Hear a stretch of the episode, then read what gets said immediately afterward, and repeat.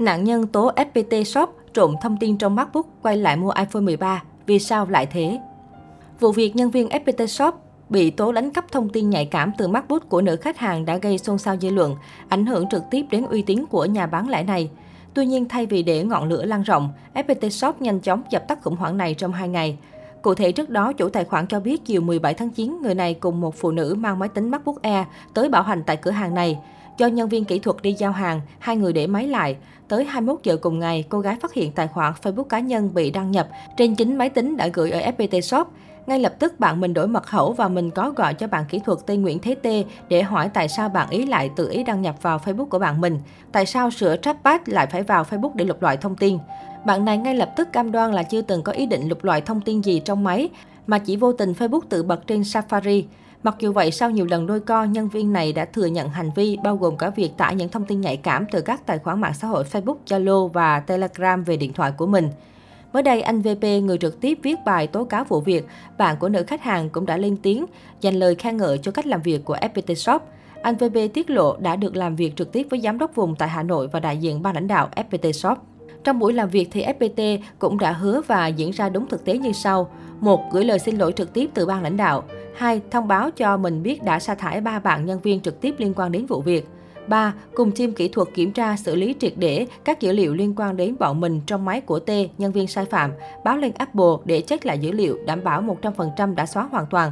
4. Đồng ý cam kết bằng văn bản sẽ chịu trách nhiệm pháp lý và mời các cơ quan chức năng vào cuộc khi các dữ liệu trong vụ việc này bị lọt ra ngoài dưới bất kỳ hình thức nào.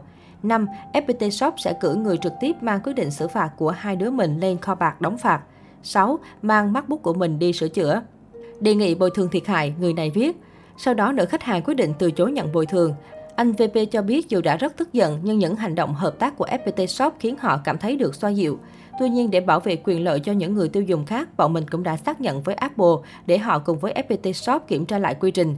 Vụ việc xảy ra đúng là do lỗi cá nhân của bạn T, nhưng theo quan điểm của mình, một quy trình chặt chẽ chính là công cụ kiểm soát những lỗi cá nhân như vậy xảy ra. Mình cảm thấy việc xâm phạm thông tin cá nhân ở Việt Nam đang bị coi thường. Nhiều bạn cũng liên hệ với mình, chia sẻ rằng đã từng rơi vào trường hợp tương tự ở những nơi khác. Sau chuyện này, mình mong mọi người hãy lên tiếng để bảo vệ quyền lợi của chính mình trong hoàn cảnh tương tự. Dĩ nhiên vẫn còn những ý kiến victim blaming bảo rằng tại sao không xóa hết dữ liệu, tại sao lại lưu thông tin đó trong máy. Bạn phải thế nào người ta mới thế. Mình khuyên là các bạn không cần quan tâm đến những ý kiến đấy. Mình không làm gì sai thì không việc gì phải xấu hổ, anh VP bày tỏ. Dưới góc độ pháp lý, luật sư Trần Minh Hùng, giám đốc hãng luật sư gia đình cho rằng, với hành vi trên, công ty phải có trách nhiệm bồi thường về mặt dân sự cho khách hàng, vì pháp nhân phải chịu trách nhiệm bồi thường do hành vi của nhân viên gây ra. Công ty có thể kiện nhân viên yêu cầu bồi thường tại căn cứ hợp đồng lao động hai bên ký kết, vì nhân viên công ty đã cố tình xâm phạm bí mật đời tư của khách hàng. Về hình sự, tôi cho rằng hành vi người nhân viên có dấu hiệu cấu thành tội truyền bá văn hóa phẩm đồi trụy vì đã có hành vi sao chép lưu hành nhằm phổ biến phim ảnh có tính chất đồi trụy. Cơ quan chức năng cần điều tra để xác minh làm rõ. Nếu có dấu hiệu tội phạm thì cần khởi tố vụ án, luật sư Hùng nhấn mạnh.